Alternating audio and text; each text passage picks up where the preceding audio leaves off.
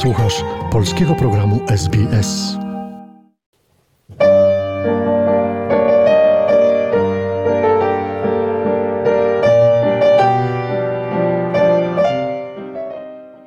Japońskie przysłowie mówi, że nawet jak pies wyjdzie z domu, to kij znajdzie. A to brzmi optymistycznie i znaczy tyle, że jak działasz, to zawsze coś dobrego może z tego wyniknąć. I tak się stało, bo szukając dla studentów ciekawego materiału polsko-australijskiego, odkryłem niezwykłego człowieka, patriotę, który także stał się bohaterem mojego dokumentalnego filmu. Niewielu z nas zapewne słyszało o niezwykłym Polaku, którego los żołnierza tułacza zaprowadził na złotonośne pola australijskie. On to właśnie napisał fascynujący pamiętnik, z którego przetłumaczonej części dzieci australijskie czerpią wiedzę w szkołach, jak to było w okresie gorączki złota w połowie XIX wieku.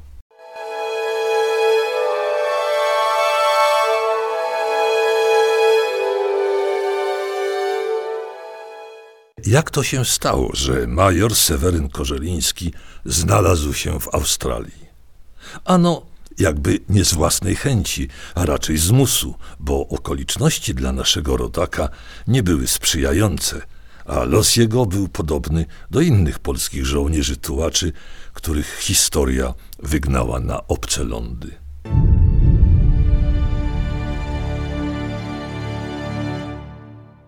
Był to pamiętny rok 1830.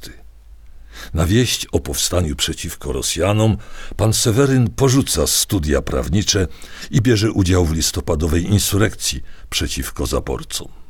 Po upadku powstania myśl walki o wolność go nie opuszcza i w 1848 roku organizuje Gwardię Narodową Konną, ale władze austriackie nakazują jej rozwiązanie, więc razem z innymi Polakami przekracza granicę węgierską.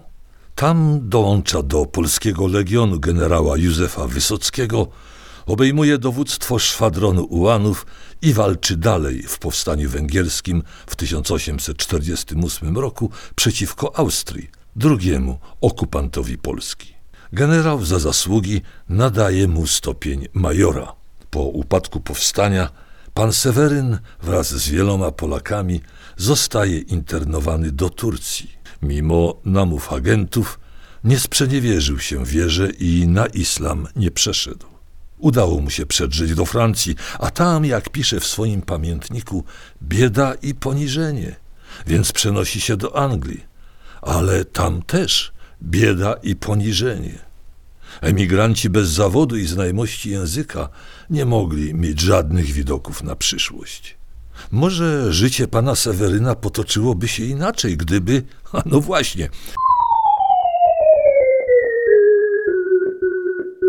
Oto otrzymuje propozycję, by uczyć języka niemieckiego, ale pod warunkiem, by zgolił swe okropne wąsiska, których, jak twierdzi, Anglicy w ogóle u nikogo nie cierpią. Propozycja ta wydała się mu nieco dziwaczna, bo jakże to? Miałby się wyrzec części swojej szlacheckiej osobowości? I poza tym wygląd zewnętrzny ma być ważniejszy od innych zalet? Nie. Stanowczo odmawia i o jego losie zadecydują wąsy.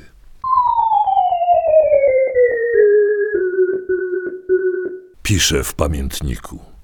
Żyjąc bez celu, każdy dzień zdawał mi się wiekiem, umyśliłem więc udać się do Australii. Tak więc w 1852 roku razem z weteranami z polskiego i węgierskiego powstania wypływa z Anglii w wieku 48 czy 51 lat, bo nie jest to takie pewne, i przypływa do Australii.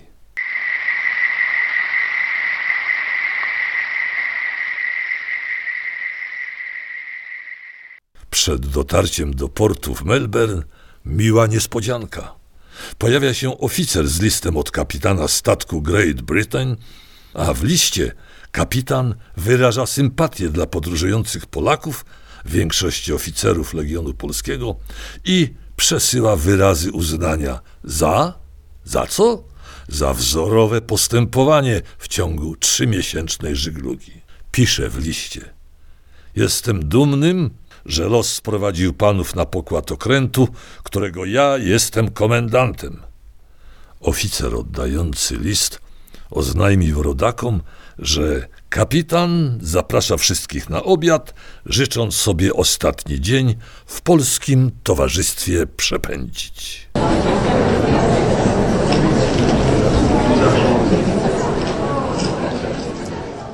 I ostatniego dnia podróży grupka rodaków została uhonorowana długą i wystawną biesiadą, mocno trunkami oblewaną. Było to wyróżnienie nie lada wśród podróżujących, składających się z czternastu różnych narodowości, o różnych skłonnościach i nałogach, których przedstawicieli komendant nierzadko musiał karać aresztem lub zakuć nawet w łańcuchy. Przy obiedzie nie obeszło się bez śpiewów i choć nasi rodacy ostro się wymawiali, to musieli zaśpiewać. I nagle na końcu świata wody Pacyfiku niosły w dal dumkę Zalewskiego. Nie masz bo rady dla duszy kozaczej, u nas inaczej, inaczej, inaczej. Angielskie towarzystwo podłapało słowo inaczej, dodało hurra i tak to wszystkich zelektryzowało, że w ogólnej wesołości wazę znów ponczem napełniono. Pan Seweryn, widząc, że zanosi się na nocną pochulankę, wymyka się cichaczem do kajuty, by zachować przytomność i siły na resztę dni niewiadomych. A po pierwszym noclegu pod drzewem przygotować się na wyprawę do buszu, miejscowego Eldorado.